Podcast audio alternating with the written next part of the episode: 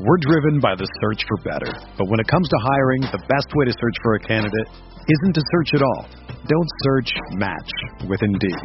Indeed is your matching and hiring platform with over 350 million global monthly visitors, according to Indeed data, and a matching engine that helps you find quality candidates fast. Ditch the busy work. Use Indeed for scheduling, screening, and messaging so you can connect with candidates faster. Leveraging over 140 million qualifications and preferences every day, Indeed's matching engine is constantly learning from your preferences, so the more you use Indeed, the better it gets. Join more than 3.5 million businesses worldwide that use Indeed to hire great talent fast. And listeners of this show will get a $75 sponsored job credit to get your jobs more visibility at Indeed.com slash BlueWire. Just go to Indeed.com slash BlueWire right now and support our show by saying that you heard about Indeed on this podcast. That's Indeed.com slash BlueWire. Terms and conditions apply. Need to hire? You need Indeed. This podcast episode is brought to you by Coors Light. These days, everything is go, go, go. It's nonstop hustle all the time. Work, friends, family expect you to be on 24 7. Well, sometimes you just need to reach for a Coors Light because it's made to chill. Coors Light is cold lagered, cold filtered, and cold packaged. It's as crisp and refreshing as the Colorado Rockies. It is literally made to chill. Coors Light is the one I choose when I need to unwind. So when you want to hit reset, reach for the beer that's made to chill. Get Coors Light in the new look delivered straight to your door with Drizly or Instacart. Celebrate responsibly. Coors Brewing Company, Golden, Colorado.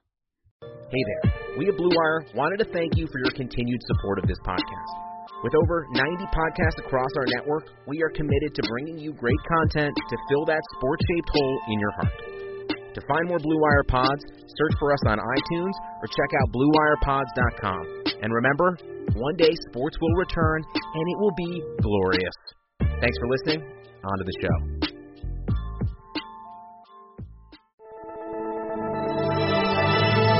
Blue Wire. New England sending QB Jimmy Garoppolo to 49ers. We believe we found the right guy. Garoppolo, quick pass, caught by Kittle. He dives, and he's in. Touchdown, 49ers. Kittle. Touchdown.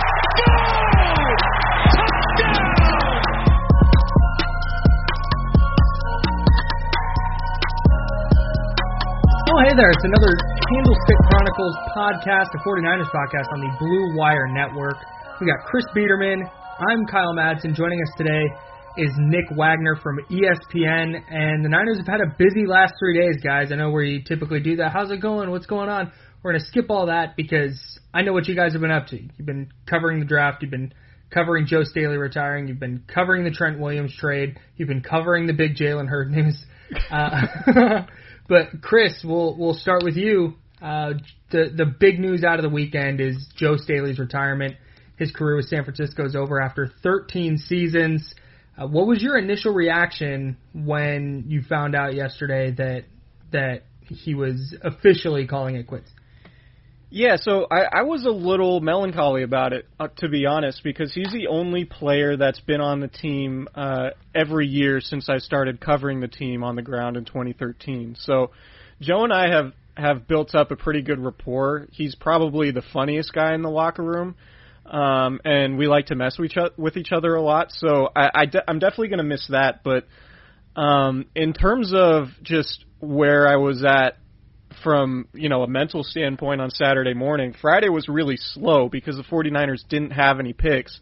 So I was trying to talk with my editor and figure out what to write and what do we want to spin forward and I had a bunch of ideas for Saturday and I'm very glad I didn't pre-write anything Friday for Saturday because Saturday turned out to be a much more hectic day than I was than I was anticipating but um, you know, you you heard things earlier in the week. I know Matt Maiocco went on the radio and said he doubted Staley would come back which uh, which raised my eyebrows because I thought Staley was coming back because I when I spoke to him after you know the last time I spoke to him was right after the Super Bowl. He said, "Yeah, I'm going to go to Hawaii and with my family, and then I'm going to get right back to it." Um, and then John Lynch said on Monday he was encouraged by uh, what Staley had been doing. He was working out in San Diego, doing his his typical off-season routine. Um, but what Maiocco said really raised my eyebrows because Maiocco wouldn't say something like that publicly if if he didn't have an inkling about something. Um, so as the week went on, you you sort of tried to dig into it a little bit, uh, and you you would hear rumblings about the Niners maybe being interested in Trent Williams and all that.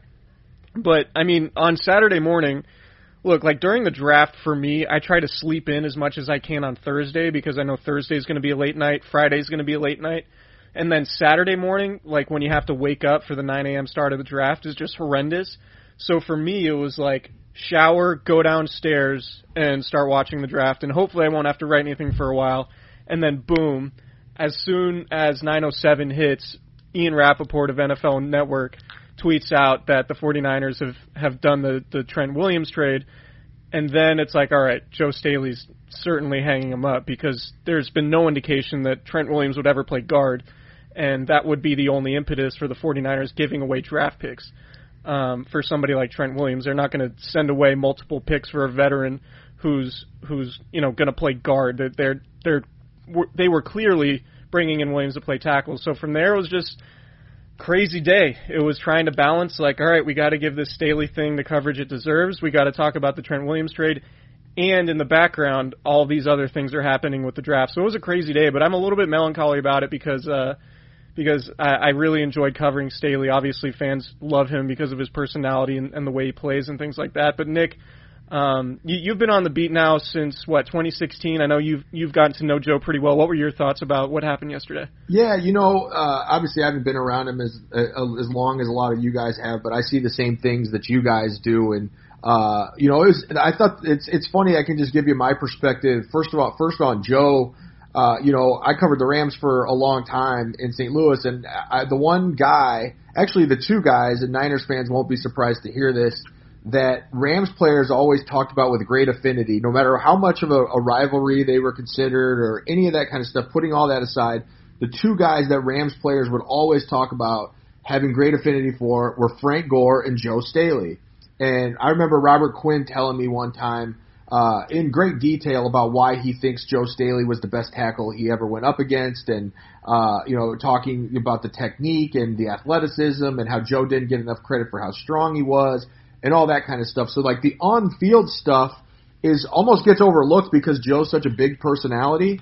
And that was I, I kind of found myself thinking about that yesterday, like, man, this is a six time pro bowler who has just been a bedrock of this organization for a long time, through a lot of bad, through a lot of good, and he's kind of been the one guy that's always there. And I don't even know if he really actually gets enough credit for as good of a, as a football player as he is because he is such an outgoing guy, and because he loves making jokes and all that kind of stuff. And um, I think that's actually a really cool legacy to leave behind.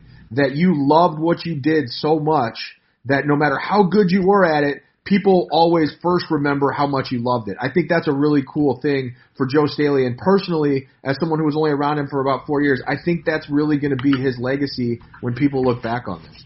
So this is one of those times where the difference between people like me who blog from home and people like you guys who have boots on the ground and are in the locker room every day, this is where I feel like it's it's a lot different. So my first off-season interaction with Joe Staley's future was when Matt Maiocco said on his podcast, like, yeah, there's no indication either way. Like, it's kind of 50-50 right now. And then John Lynch comes out the Monday before the draft and said, we're optimistic he's coming back. We've received no indication that he's not for you guys, did and Chris, I'll start with you because I know you you chatted with Staley a little bit after the Super Bowl. Did you get any indication he was leaning one way or the other uh, after after that last game? Well, I, I tried multiple times to get Staley on the record for for an off-season story, and um, and he declined to to do interviews. And you know, Joe is Joe is somebody that is very gracious with his time in the locker room typically. So, um, you know, I know players are working out and spending time with their families, and these are a little bit weird times. So I could understand why players wouldn't want uh, to talk to the media, or, or you know, some guys just don't want to attract attention to themselves. And I could see Staley doing that, but Um, I my the the flags kind of raised for me when when Staley didn't want to talk really to anybody um, throughout the off season. Let you know, not just me. I know other people were were trying to get Staley to to talk to them for interviews too.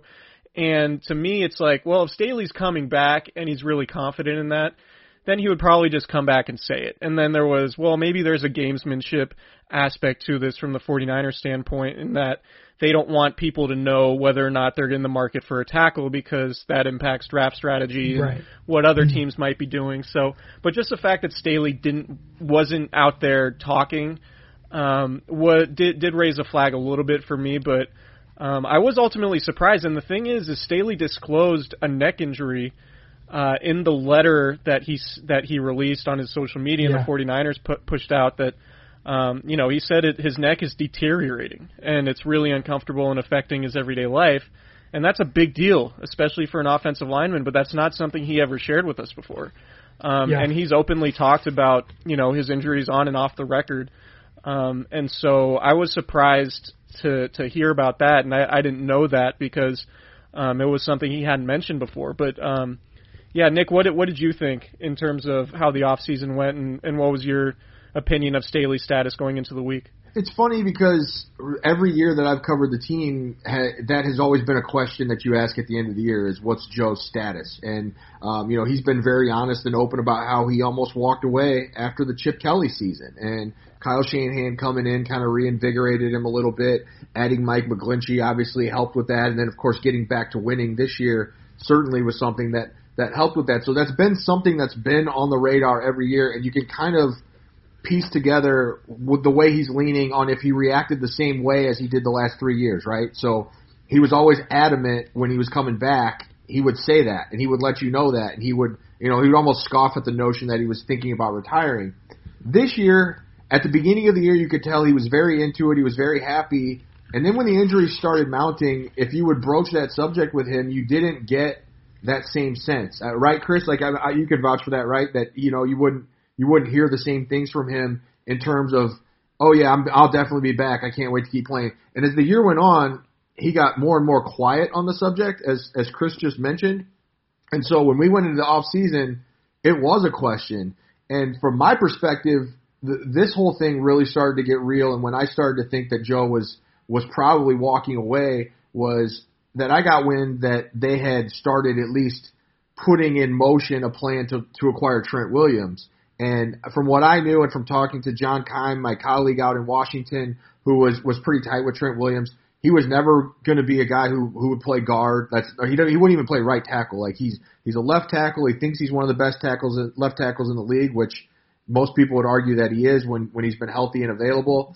And so he was never going to move off that. And so there's only one mechanism that would trigger landing Trent Williams, and that was Joe Staley. So it was really hard to get a hold of Joe Staley. But if you were just going to follow kind of the tea leaves to figure out what the end game was going to be, it was that. And as Chris pointed out, the thing that jumped out the most when you look in his letter, which by the way was phenomenal, I wasn't at all surprised by that, but just an unbelievable read uh, that he took the time to put, you know, pour himself into to putting all that on paper like that. But when you when you see deteriorating neck condition, you obviously know that that's not something that is wise to play through. Joe is a very smart guy, and he wasn't going to push it. And it's, it's it's a shame that he didn't get a ring before he left, but uh, he he obviously had the career that most guys dream about having.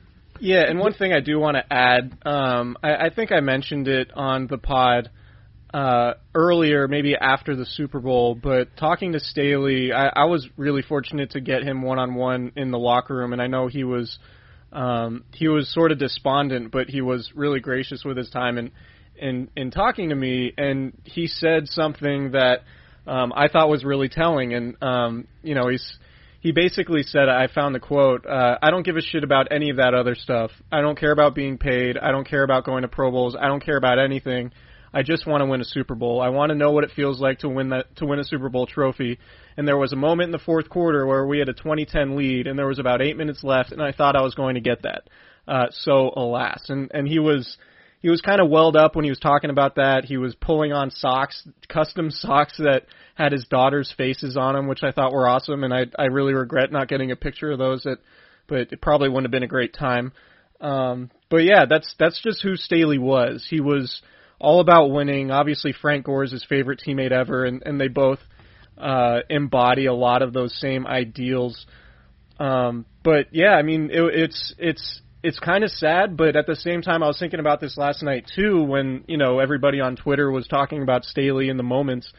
For me, I remember being in the press box and watching that third quarter touchdown. I think it was Raheem Mostert, uh, Week 17 in Seattle, when Mostert scored the touchdown, gave the ball to Staley. Staley spikes it. It was it was you know at the end of the year, Mostert was was giving the ball to offensive linemen to celebrate all his touchdowns. And Staley's spike really felt like it meant something to him. And that, you know, the 49ers obviously won that game. So while it's sad for Staley uh, that he won- didn't get a Super Bowl, I think that he can, you know, the last regular season game he played being a win in Seattle where he had gone so long without winning and he hated playing there and, and that win really meant a lot to him and obviously it meant a lot to the team because so much was on the line week 17 but um, you know for for how you know, I guess sad it, it is that Staley didn't get to win a Super Bowl. I think um, obviously winning a regular season game in Seattle isn't the Super Bowl, but he did get that feeling, and there was that semblance of, uh, you know, closure, I guess, or whatever. I mean, it's not nearly at the same level, but I, I'm happy for Staley in that he got to finish his last regular season game was a win in Seattle. Um, giving the 49ers the one seed that ultimately set up their their road to the Super Bowl and and that to me is is a pretty good way for Staley to end, even though the 49ers did blow that fourth quarter lead against the Chiefs. The the retirement was so strange because like usually we know it's a player's last year going in or it's really sudden like Patrick Willis just kind of came a little bit out of nowhere. Uh, but this is strange because the the sequence of events went Monday, John Lynch says that he's optimistic Staley's coming back. Then they get to the 13th pick in the draft with Tristan Wirfs on the board. Somebody, Chris, I know you and I, Nick, I'm not sure how you felt. It was like, oh, if Wirfs falls to the Niners, he's the exact kind of player that they would that they would like to have on their offensive line. He can play guard for a little bit, then move to tackle when Staley goes. But when they passed on Wirfs, it felt to me like, oh, they must know Staley's coming back. Right. If they didn't, they would have addressed the left tackle situation. But then Monday morning at, or, or sorry, Saturday morning at 9:07, the Trent Williams trade comes down, and it's like, oh, so Joe Staley must be retiring, and then it just kind of slowly like trickled out that this kind of giant in 49ers history is retiring it was just such a strange sequence of events to me because there was so much evidence that he was going to come back, and then all of a sudden there's a trade that says he's retiring, and that came out three hours before he officially retired.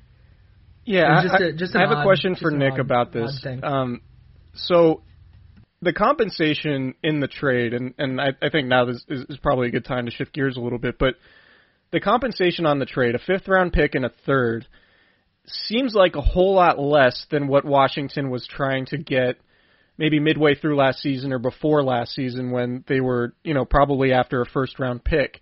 Why do you think the compensation changed and is it just is it just the fact that they have a new coaching staff and, and front office in place and they were willing to just say, "Hey, this is a addition by subtraction. Let's let's get this third and uh, this 3 and 5, make everybody happy."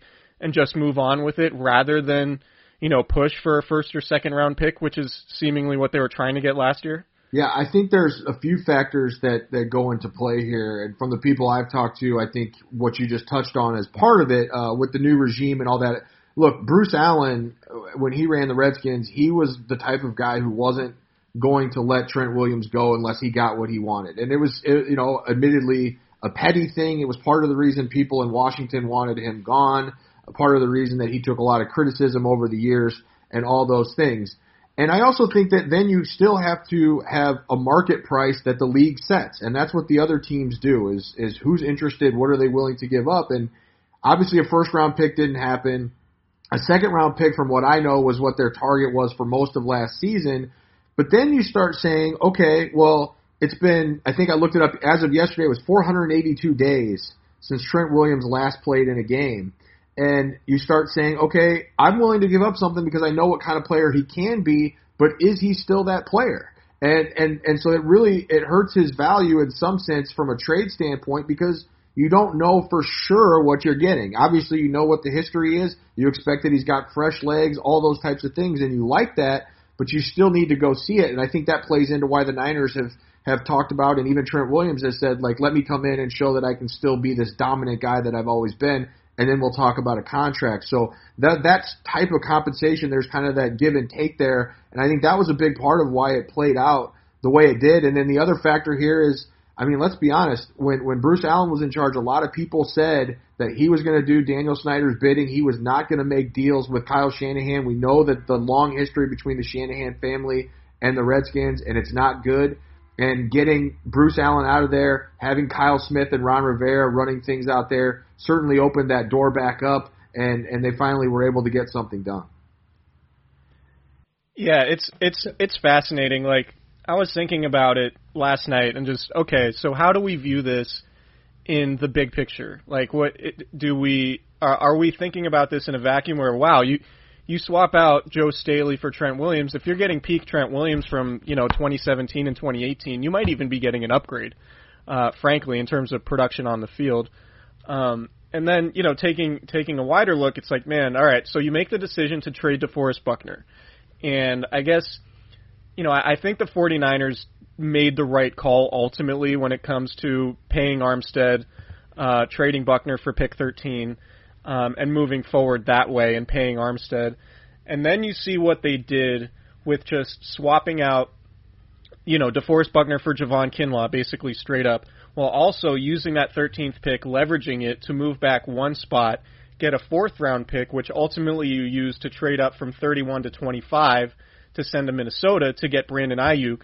So in essence, the DeForest Buckner trade helps you get the receiver you like because Kyle Shanahan said, um, you know, Brandon Aiyuk is his favorite receiver in the entire draft, which is certainly interesting and, and worth debating uh, maybe another time. But I mean, just looking at what the 49ers did, they came into this with what 13 million in cap space. They didn't have any picks in rounds two, three, or four, and they were able to to replace their biggest departures in DeForest Buckner, Emmanuel Sanders, and Joe Staley with Javon Kinlaw, Brandon Aiyuk, and Trent Williams. And to me, I mean, that says a lot about this front office and just their ability to, to execute things because this could have gone a ton of different ways and they could be significantly worse right now than they were at the end of last season.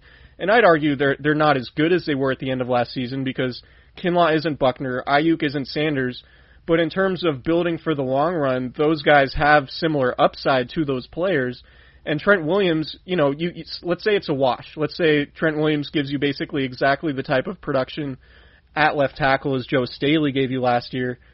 I mean, to me, I think I, I, I'm curious, Kyle. I want to hear what you think about this. To me, I think the front office did a really good job because this could have been an outright disaster. We could we could be we could be talking about you know Shon Coleman and Justin Skule and Colton McKivitz competing for the starting left tackle job, but instead we're talking about a guy who's gone to a ton of Pro Bowls, like Nick said, highly regarded as as one of the best left tackles in the game, and he's a perfect fit for Kyle Shanahan's offense because Shanahan the Shanahan's drafted him fourth overall in 2005.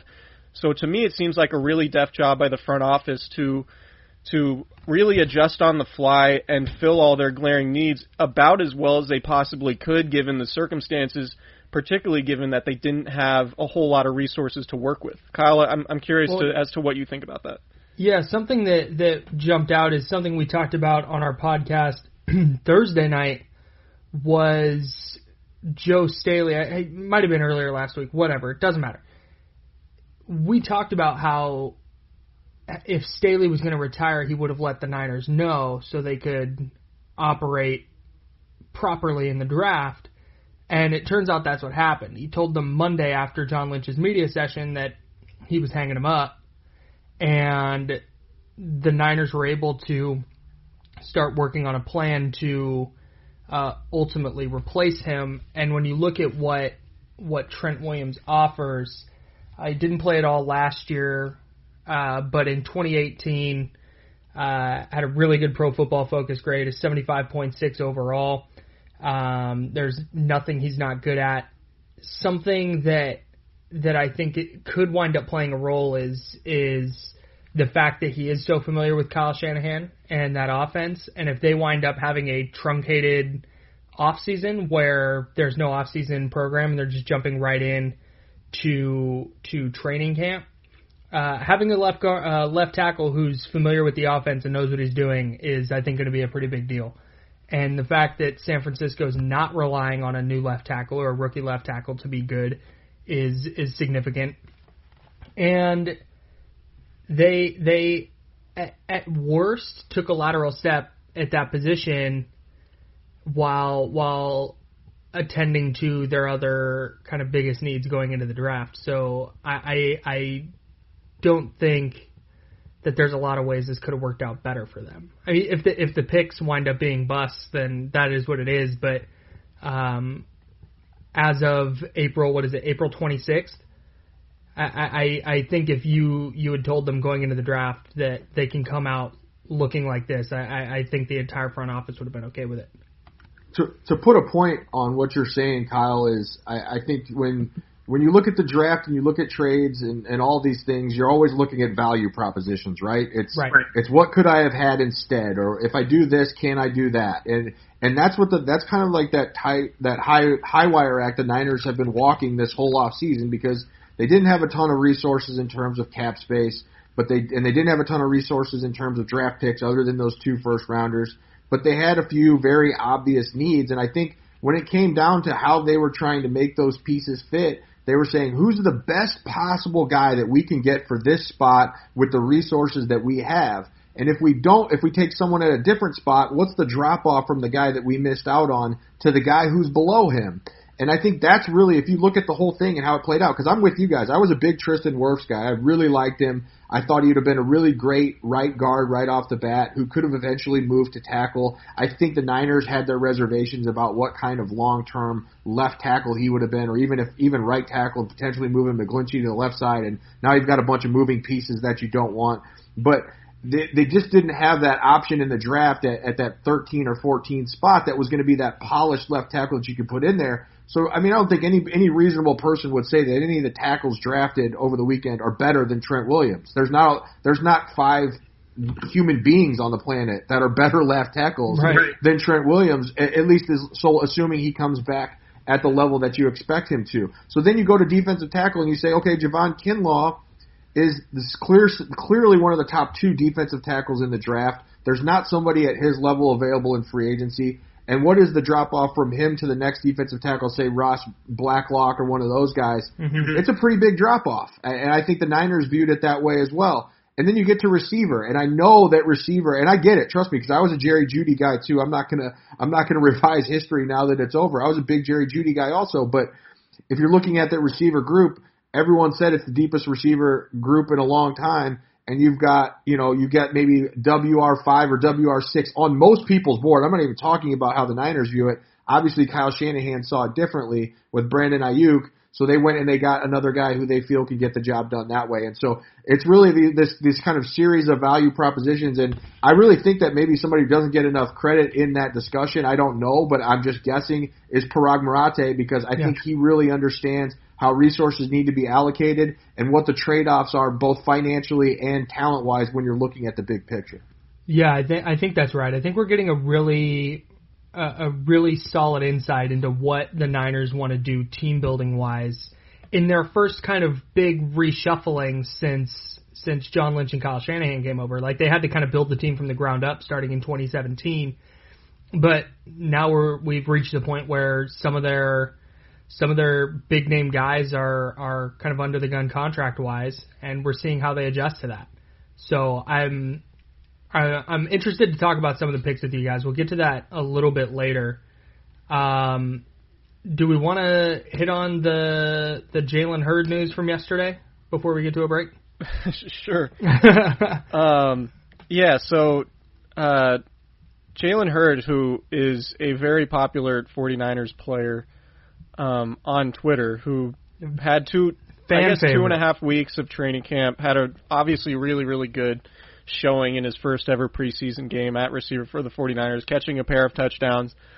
Um, John Lynch was asked directly. I'm I'm trying to find the quote right here. Uh, here it is. So you got it. All right. As for Jalen Hurd, he's doing really well. This is John Lynch. Um, one of the benefits is that the rehab players have been able to be around the facility. They've been granted permission by the league. We take great precaution with all those things, but Jalen is doing really well. He is cleared. We're ramping him up. We're very optimistic. Excuse me. I don't want to be overly optimistic. Last year we saw some progress and then we had some setbacks, so I'll let that continue to take its place. He's out, he's running, he's doing really well, and we're excited about that. Um, Jalen's 14 days that we've seen from him were lights out. The problem is we've only seen him for 14 days. Jalen knows full well we need he needs to work his tail off and that he can get back uh, and be a contributor and try to earn opportunities to be a contributor for our team moving forward. We love his skill set. We love his mindset. Now it's time to put it all to work. Um, I will continue to. This is just me talking, and and I, I will continue to question Jalen Hurd's overall viability as a contributor to the offense until I see him on the field. Sure. Um, because as we were talking about before one the podcast, preseason game didn't sell you. What's that? I said one preseason game didn't sell you.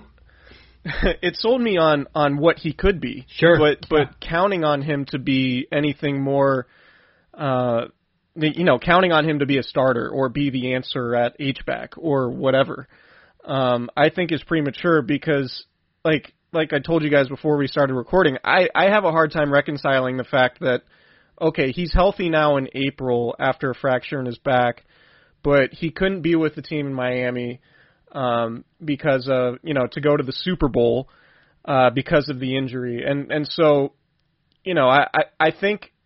I think we don't have the whole story. I think John Lynch is going to say what he says publicly because um, that's his prerogative, which I have no problem with.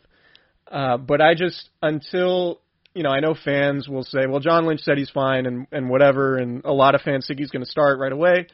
I would just caution that because back injuries are really problematic. We saw it with Trent Taylor um, in 2018. After his really promising 2017, he had back surgery in May 2018, never got right.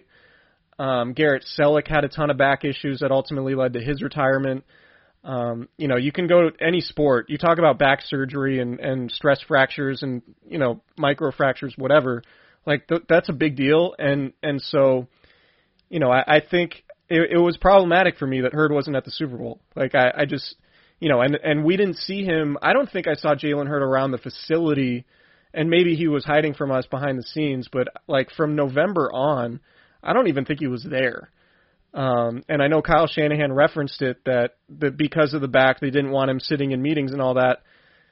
I, I, I guess I buy it to a certain extent, but I, I'm I'm proceeding with a lot of caution when it comes to expecting Jalen Hurd to to be a major contributor this year. And I don't think the 49ers are operating like he will be. I think they would love him to be, and he would add a very unique dynamic to their already really good offense. But um, Nick, what what do you think about about Jalen Hurd's prospects right now as being um, a healthy contributor, and, and what you expect to see when he steps on the field in training camp? Yeah, I mean, I'm I'm in the same boat as you, and I think it's where the Niners are as well. It's you know, I'll I'll, I'll believe it when I see it, you know, and that's that's again, that's not a knock on him. It's just a function of he he hasn't been healthy enough and capable of going out and doing it consistently. I mean, you hear John Lynch say it's been 14 days. I hadn't even gone back and done the math on exactly how many practices he participated in and things like that. But that if that's if that's the sample size, then how can you count on him? And you don't even know what you're going to have if and when he gets back. And I think there's a few guys actually that I would put in that same boat. You know, Jerick McKinnon is another one. Trent Taylor, you mentioned, is another one. These are guys that people have high hopes for, and I get that. That's totally fine because it, they have all in their own way flashed. Whether it's McKinnon with the Vikings, Taylor with the Niners or Jalen Hurd even in just a preseason game. They've shown little glimpses here and there, and a lot of times we're in a position where people would look at the Niners and say, well, they need a, a receiver, and McKinnon's case, they need a pass catching running back. Well, those guys in theory fit the bill, so you want to project them to be the guys to fill that role. But I think in some sense, uh, especially with guys who have been hurt for a long period of time, you just have to figure that anything you get from those guys will be found money because right now the Niners certainly aren't operating like a team that is counting on Jalen Hurd to start and play 40 snaps a game, or or Trent Yeah. Taylor, same thing, or Jerick McKinnon, the same thing. So I think that when you just look at the big picture, Jalen Hurd, anything they get from him this year, in my opinion, would be a bonus, and especially if he can come in and perform well, not just stay healthy. But uh, I think that's how the Niners view it too, and I don't think. I don't think they've left themselves open to getting hurt by that. Which you know what what I mean by that is I think if they had just were counting on him uh, and not going out and making additional moves to add guys, then I think they would have put themselves in a far more difficult spot than if they hadn't drafted a couple of receivers, signed Travis Benjamin, the different things that they've done to Right. make sure that they're covered. Yeah, I, I, I think that I think that's right. They you can just tell like even even going into the off season, knowing Sanders was probably gone, like the the receiver roster was pretty bare, and that was that was with saying okay, Jalen Hurd's healthy and is going to be available for 16 games. Like I just I'm not certain he can contribute on a re- on a regular basis. Like he's still freaking learning how to play wide receiver, and he's still probably learning the offense since he only had three weeks of it last year. So I I I, I think the way they operated in the offseason, the way they've gone through the draft, and we'll talk about the the two wide receivers they took in the draft in a little bit. I they're not set at receiver, even if Jalen Hurd is healthy. Like if you if you told me he's playing 16 games, I would still say they need to get better at that spot. And also too with Jalen Hurd, it's like, you know, the Tennessee thing, him him going there as a running back and leaving, you know, that wasn't like a rosy situation, Right. right? So, Yeah. we, you know, and I'm not saying that this is going to be the same thing, but we've seen a situation before where injuries have played a significant role in a relationship between a player and program and or team deteriorate. Yep. Um, and I'm not saying that's necessarily where this is headed, but that's just a reason why I would op- operate with caution moving forward in terms of the way w- the way anybody should evaluate uh, where things are at with Jalen Hurd. Because I I think Nick put it best when he said I, I think you know getting getting a productive Jalen Hurd at this point would be a bonus for the offense. Um, Yeah. But guys, what, why don't we take a quick break and then we'll break Let's down that. sort of our thoughts on on each move and all the trades and everything else that happened uh, in the draft over the last three days. So, with currently no NBA, NHL, or Major League Baseball, you might think there's nothing to bet on. Well, you'd be wrong. Our exclusive So partner, Bet Online, still has hundreds of events, games, and props to wager on. From their online casino to poker and blackjack, they're bringing Las Vegas to you. Missing the NFL? No problem. Bet Online has live daily Madden NFL 20 simulations you can bet on. You can still bet on Survivor, Big Brother, American Idol, stock prices, and even the Nathan's hot dog eating contest. It's all open 24 hours a day and it's all online. Go to betonline.ag and use promo code BLUEWIRE to join today and receive your new welcome bonus. BetOnline, your online wagering solution. All right, so All right. let's go through the draft and what the 49ers did. Um, Nick, I know you had a bunch of really interesting tidbits um, on, on your Twitter feed about the gap between picks that the 49ers had from round one to round five. Um, Kyle, I know you talked about it too on, on Niners Wire, the fact that the Niners didn't make any of their own picks uh, going into the draft. So um, I guess, Nick, I'll start with you. In terms of all the wheeling and dealing, and um, or I guess let, let's just start. What, real quick, I guess, what what were your thoughts on Javon Kinlaw? I know we touched on it a little bit earlier, but um, I know you've studied him pretty ex- extensively. What are your thoughts on the pick? Uh, can the 49ers rely on him to give you 70% of DeForest Buckner's production this year? And how do you think uh, things stand right now with the interior of that defensive line? Yeah, it's it's funny, and I want to be real clear about this. Like, I you know I, I study these guys as much as I can, and it, it we all form our opinions, and we all have our favorites, and that's part of the fun of the draft.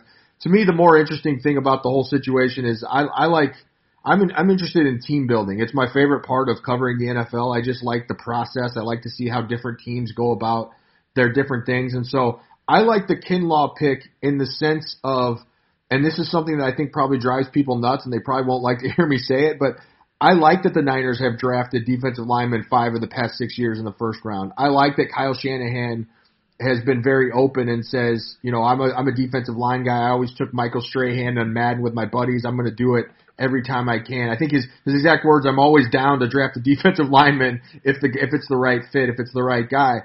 I like that because I like teams that have a philosophy and they have something that they believe in and they they they you know I think I've heard you guys talk about it on the pod before strengthening a strength and I'm I'm a I'm a big believer in that. Kinlaw the player I'm fine with. I think he I think he's raw. I think there's there's a lot of work that needs to that's going to need to be done with him, but uh, he himself said it. I, I asked him the question about, you know, is it is it tough to follow the the, the footsteps of DeForest Buckner, who is such a good player? And he said, you know, I, I studied DeForest Buckner. I like DeForest Buckner, and I remember, you know, the jumps that he made after he got NFL level coaching. So I appreciate that John Javon Kinlaw was very open about you know, I know that I I need to I need to do that work. I know that I need to have that same type of coaching, and so long as he's willing to put in the work, I think there is a lot of potential there, and it certainly is going to help him to have that defensive line, those guys that he has around him, the Bosa's and the Armsteads and the DJ Jones and those guys.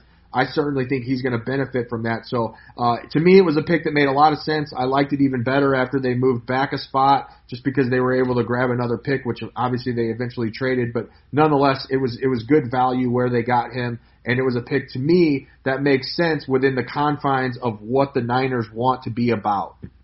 Yeah, I think I think that last point really hits it on the head. Like Javon Kinlaw is the encapsulation of helping out in the short term but the hope is that he will grow over the next two, three, four seasons uh, to to be a factor long term and to extend the Niners championship window.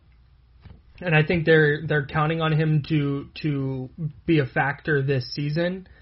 But I think the reason they drafted Javon Kinlaw is for what he'll be next season or the season after because he has all the tools to be an perennial Pro Bowl, All Pro type guy, just with his his strength and his his length and. Uh, I, I have a hard time believing with this coaching staff that he's not going to turn out to be a, a really good player on the defensive line.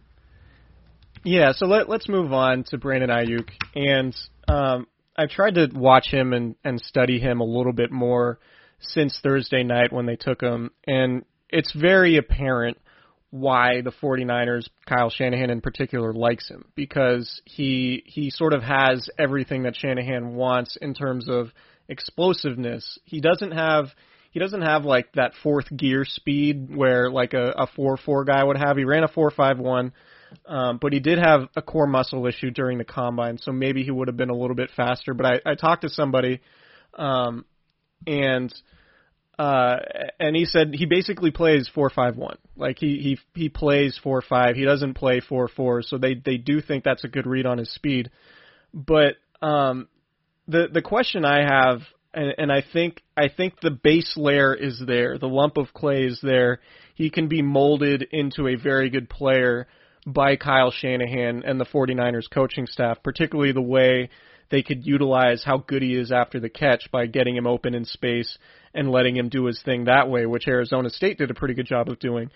The question I have about it, which is, I guess, the same question we'd have about Kinlaw or any other rookie, but how much is he going to help you right away? Because the thing that Emmanuel Sanders brought was a veteran presence who you could play at all three spots, who you didn't have any questions about uh, in terms of his his ability to to know all of his routes, um, to to pick up his teammates, you know, to you know, be a veteran. Like him, his veteran presence in that room was really important.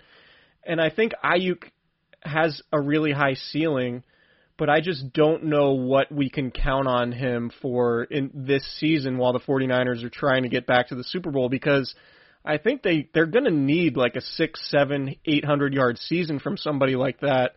And so, Nick, I'm curious what you think as far as how well how quickly Aiyuk can get up to speed and be that sort of player that can be, you know, a number two receiver right out of the box. Yeah, that's that's really the big question because to me, out of all out of the out of the top two rookies, who I th- I personally think there's a lot being asked of both of those guys uh, coming in as rookies, and uh, being asked to replace the guys that they're replacing. And certainly on the defensive line and at wide receiver, there are other options who can help offset some of that stuff. So maybe you don't have to, you know, just rely on those one guys. But th- I mean, Kyle Shanahan was pretty honest about it on on Thursday night when he talked about like these are two guys that we're expecting a lot of right away, and he you know he's not going to just hand him a starting job, but for all intents and purposes, he's saying that this is the expectation and this is what we need from both of these guys. And I think the fascinating thing about Aiyuk is is Chris, you and I talked about this a lot in the lead up to the draft uh, when we talked about guys like CeeDee Lamb and things like that. Was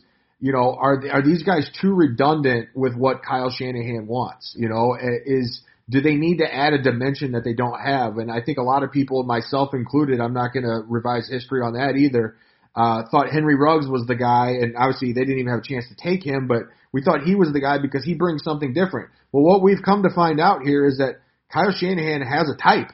you know, he's he's got the guy, he's got something that he wants out of his wide receivers, and he wants a bunch of guys who can create yards after the catch and and be a guy like Brandon Aiyuk he's Aiyuk is in a tough spot because he's coming into a situation where a lot is asked out, uh, is going to be asked of him, and in terms of on-field, off-season work, there's going to be very little of it for all for for all that we can tell, at least right now. And we don't even know what training camp could look like because of of COVID nineteen. So.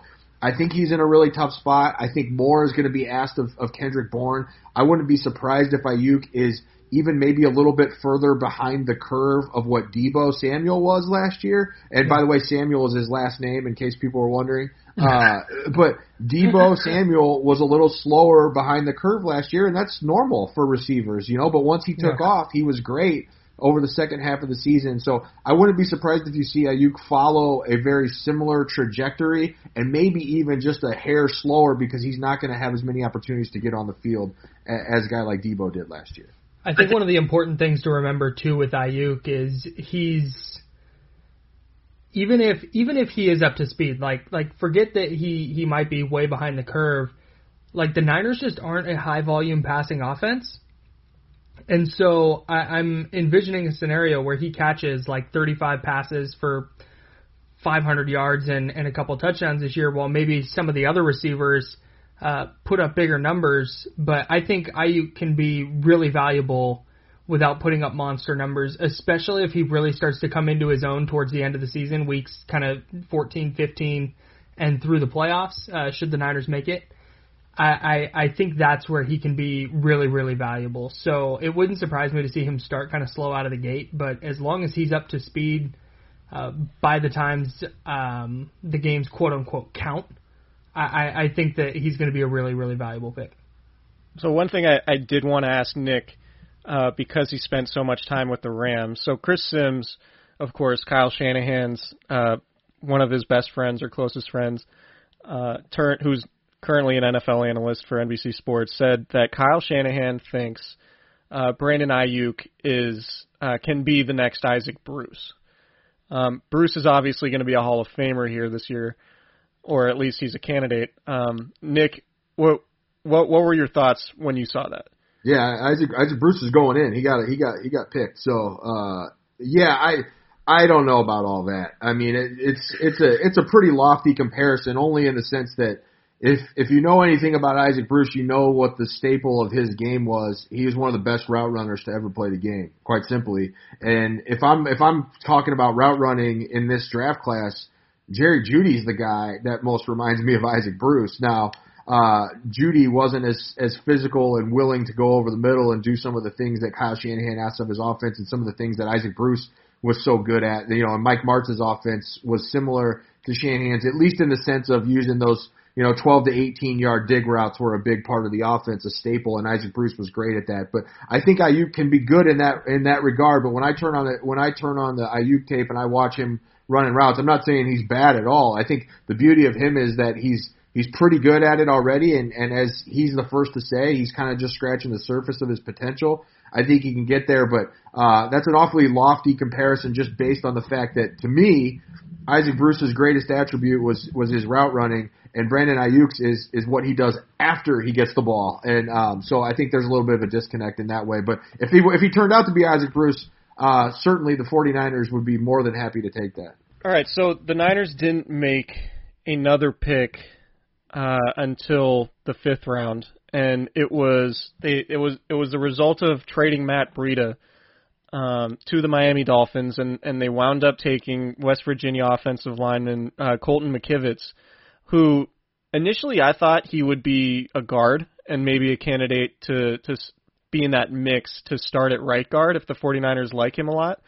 Um, but you know, I, the, and the other thing too is that they basically turned an undrafted rookie Matt Breida into a fifth round pick three years later, which is you know really good value. And and considering the 49ers traded, uh, first of all, they traded one of their fifth round picks for Trent Williams. They traded the other fifth round pick they went into the draft with uh, to move up Trent Williams, I should say, to move up for Brandon Aiyuk.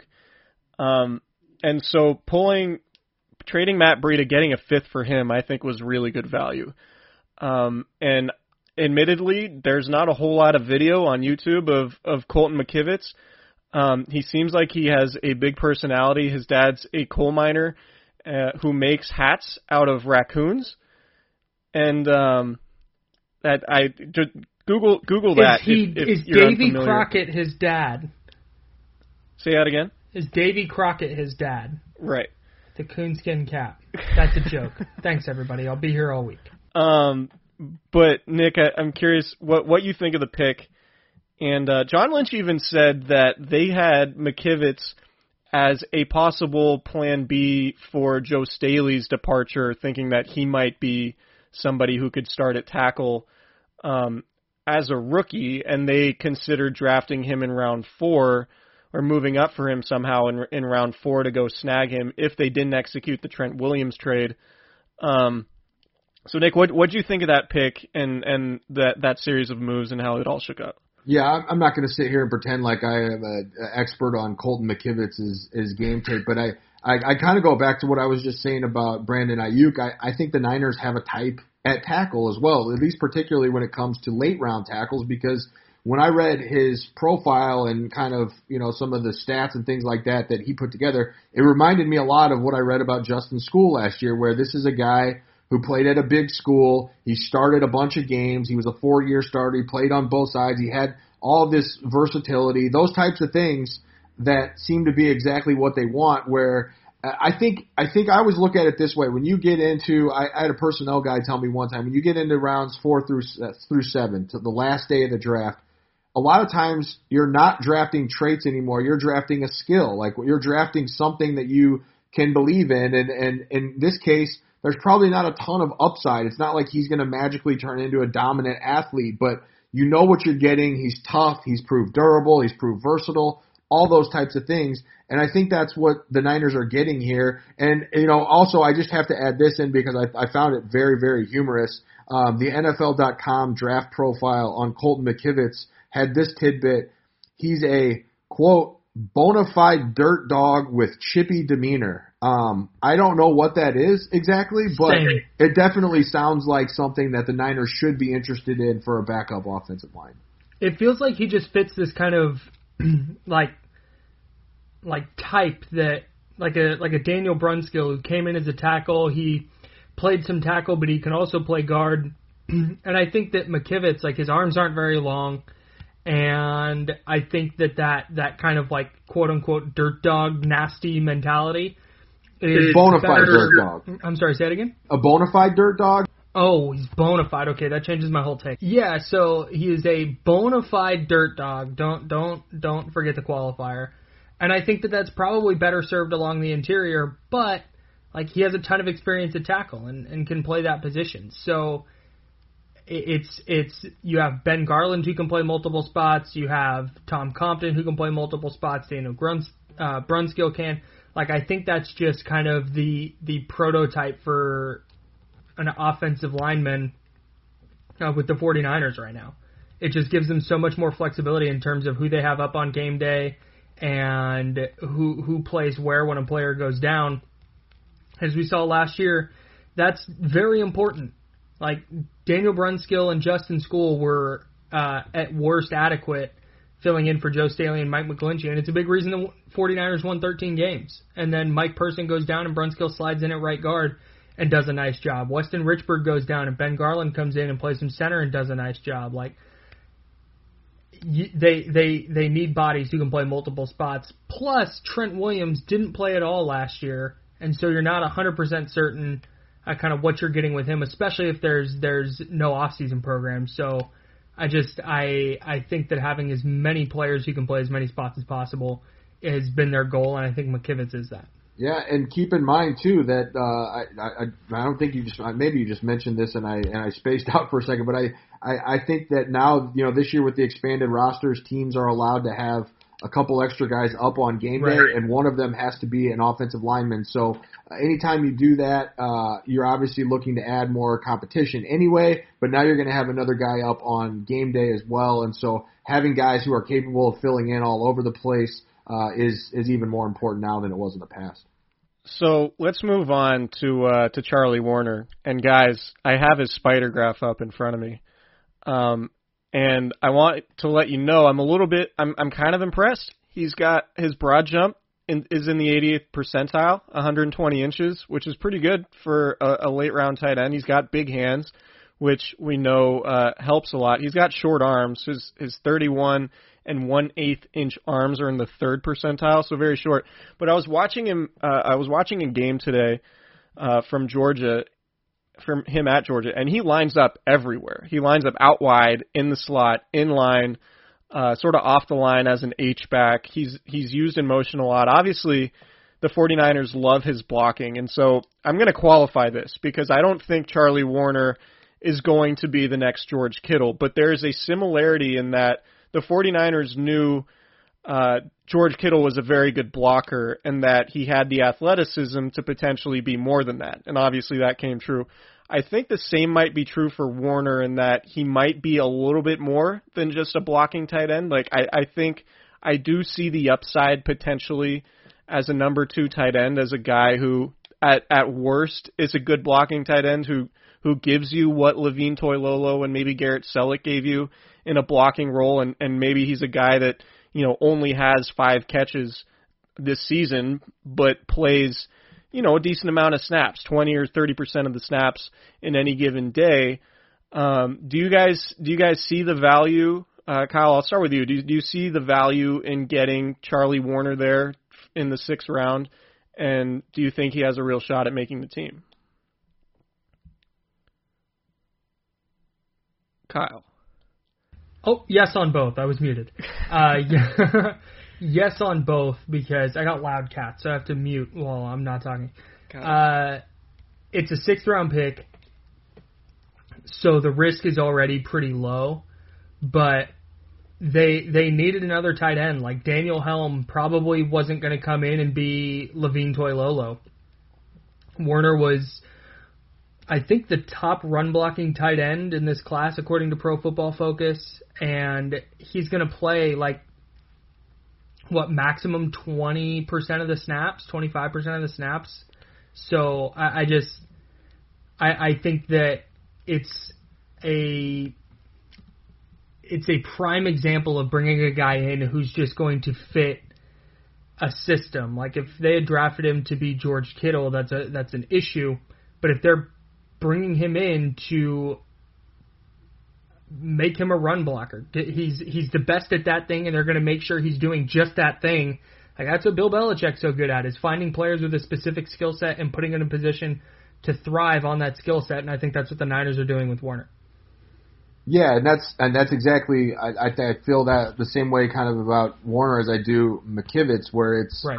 What is the one thing that you know that you're getting out of this guy, and is it something you can use? And if it is, then it's worth it's worth taking a flyer on. Now, if he develops other stuff, great. You're never gonna try to stop him from doing that. That's what practice is for. But in the meantime, if you have a design for what is the best way for him to contribute, and it's something like run blocking, which in this case, obviously with the 49ers, that is a huge part of what they need and what they ask of their tight ends, then then it makes sense. And it's it's funny because if you look at going into the draft, what are the positions where the Niners have some competition or have some uh, pot- potentially open roster spots uh, for a sixth or a seventh round pick to make the team?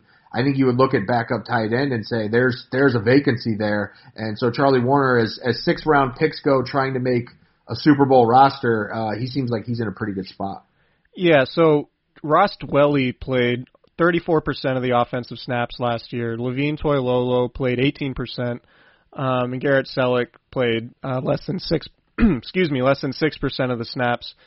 Um, and so, yeah, I, I with with Toilolo and Celek gone, I, I think there's absolutely an opportunity for, for Woerner there, and, and I'm I'm intrigued by by his versatility and his athleticism. Um, and he's also a good special teams player. So uh, at least that isn't a question mark when you're trying to project him uh, in terms of um, making the roster.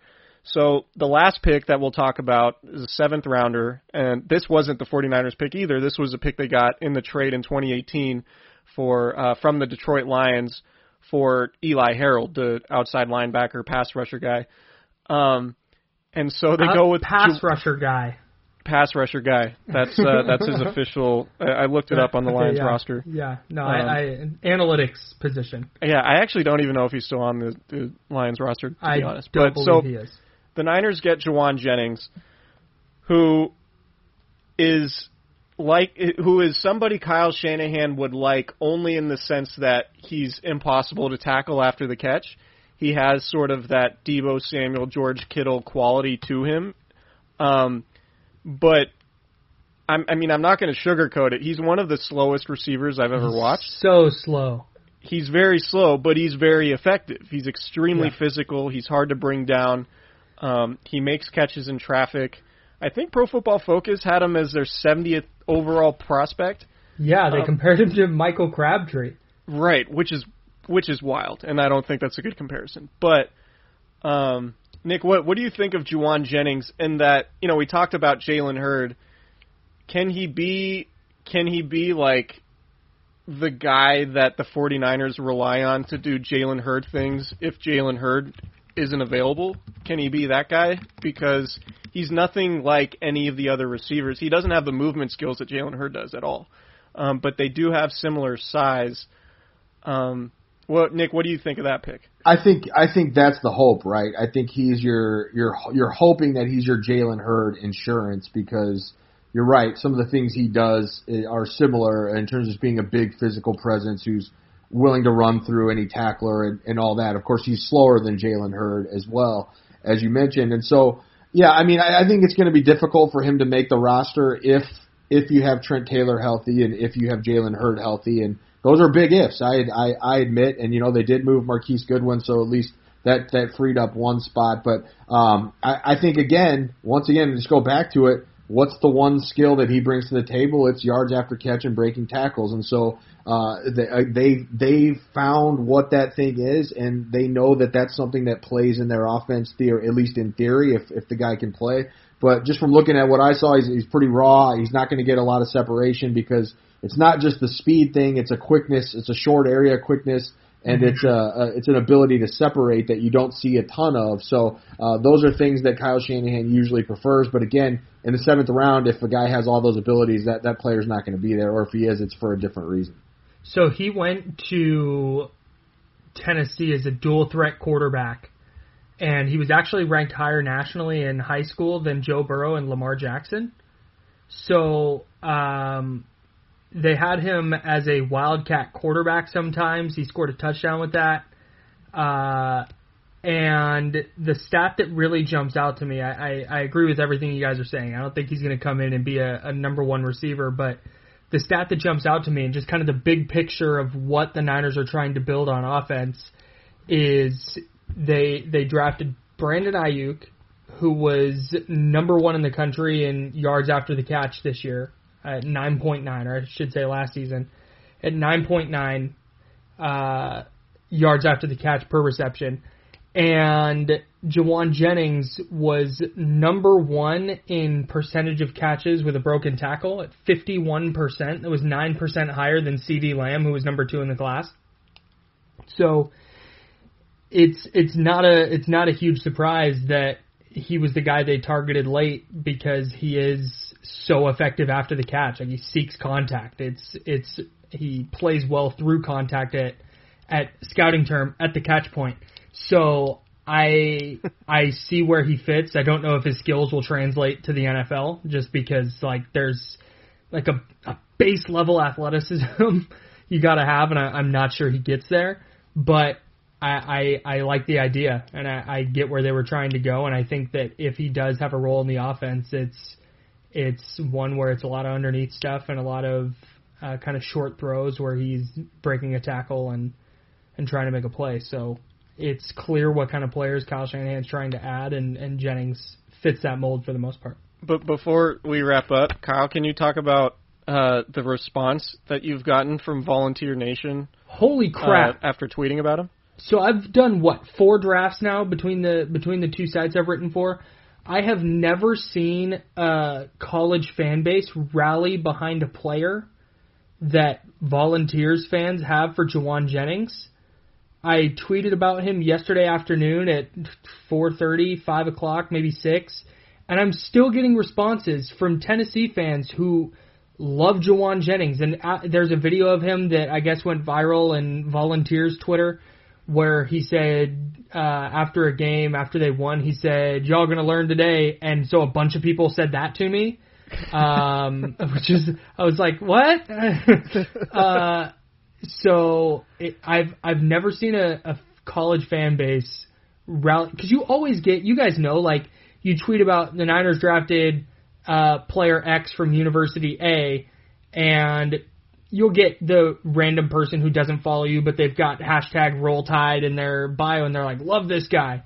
Well, it's that, but like on on a massive scale. So if you're looking for weird reasons for optimism about Jauan Jennings, he is beloved by the Tennessee fan base, and they are very excited to see him in the NFL. Yeah, well, which I'm sure Kyle Shanahan used as a evaluation for him. Yeah, he might have. Um, I just want to just real quick, like the uh, the wide receiver depth chart, the like the back end of it is going to be very competitive because you have probably five guys competing for one or two spots.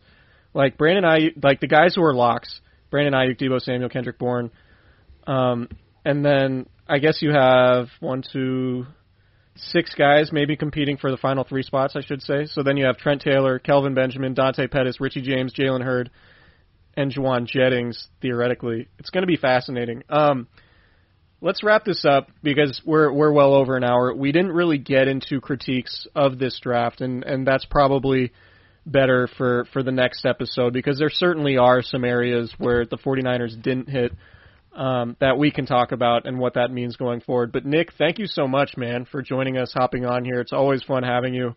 Um, to both of you guys, I really appreciated having you guys on the group chat throughout the draft. Uh, Very helpful. Without without that group chat, I probably would have would have driv- gone stir crazy in the fact that we've been stuck in this house, or I've, we've all been stuck in our houses for as long as we have, and um, and it's been fun to to have that communication and, and joke like we do. So I appreciate you guys for that, uh, and and great work on the draft. Thanks, uh, thanks for having me. I always enjoy popping on with you guys. I agree on the on the group chat. It definitely makes it get through easier, especially when Kyle sends us his own tweets so that he makes sure uh, we see them, uh, the ones that the ones that hit. He doesn't send us all of them, thankfully. I know I'm a volume shooter, so I'm really trying to send you guys the highlights. no, but Kyle, I care what you guys think. Okay, is that what you want to hear? Fine. Yeah. All right. That's what it is. I care what you guys think about me. Okay. So I want. I was going to say you had some major hits, and people should go check your Twitter feed. Oh, but, okay.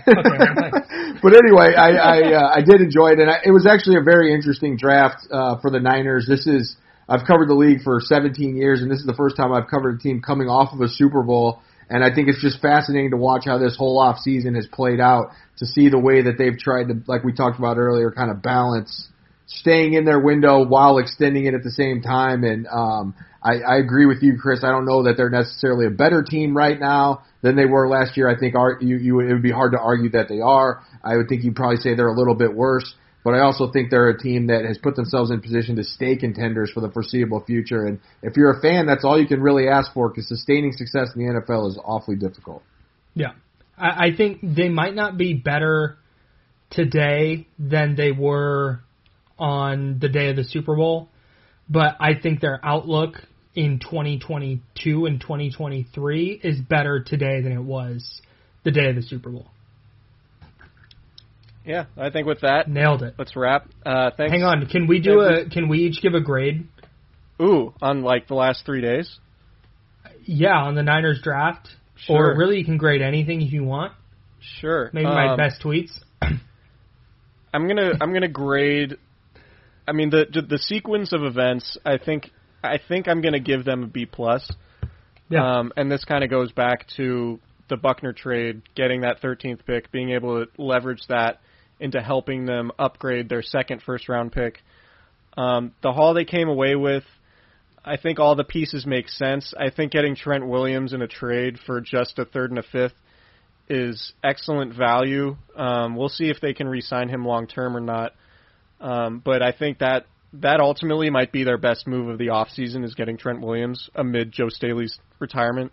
Uh, so with all that said, I'm going to go B plus. I'm not sold on Kinlaw and Aiyuk being immediate contributors, significant contributors right away, um, but I think they are about as well. That they're the prospects that I think the 49ers the 49ers did as well as they could getting rookies to replace, you know, Buckner and Emmanuel Sanders. I think that's about as well as the 49ers could have done um, without spending more money in free agency or spending more to bring those guys back. So B plus for me. Nick, how about you?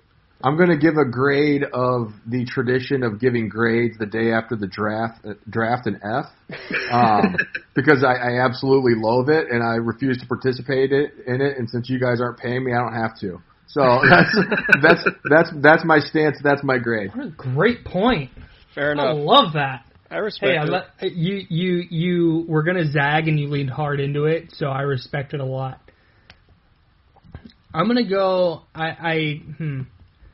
I'm gonna go B. okay. And I and I say that because I I think that they could have done more in like not picking on day 2 and 3 makes it really difficult to feel good like really good about a draft. And I think that if they had picked even even once, like added one pick on on day 2 at some point, I I and you know gotten a tight end a little earlier or gotten uh, another cornerback or safety or, or whatever it is, I think I might have feeling might have felt a little bit better. So I'm going to go with a B because they did add Trent Williams. They they did address all kind of their needs. They did get a backup tight end. They uh, improved their depth on the offensive line. They replaced Buckner and Sanders. Like they checked all the boxes.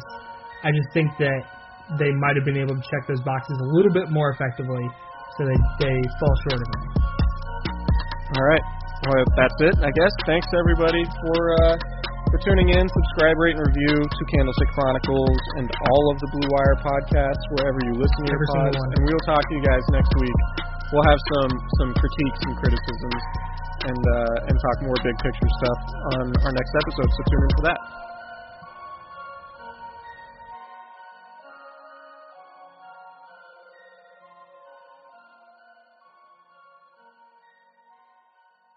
Everyone is talking about magnesium. It's all you hear about. But why? What do we know about magnesium? Well, magnesium is the number one mineral that 75% of Americans are deficient in. If you are a woman over 35, magnesium will help you rediscover balance, energy, and vitality. Magnesium supports more than 300 enzymatic reactions in your body, including those involved in hormonal balance. From functional medicine doctors to mental well being and female hormone experts, we all know that magnesium is the one mineral to improve all aspects of well being and health. But which one? Magnesium Breakthrough from Bioptimizers, the trusted choice recommended by leading experts with seven best absorbed forms of magnesium to ensure your body receives the support it needs for overall well being.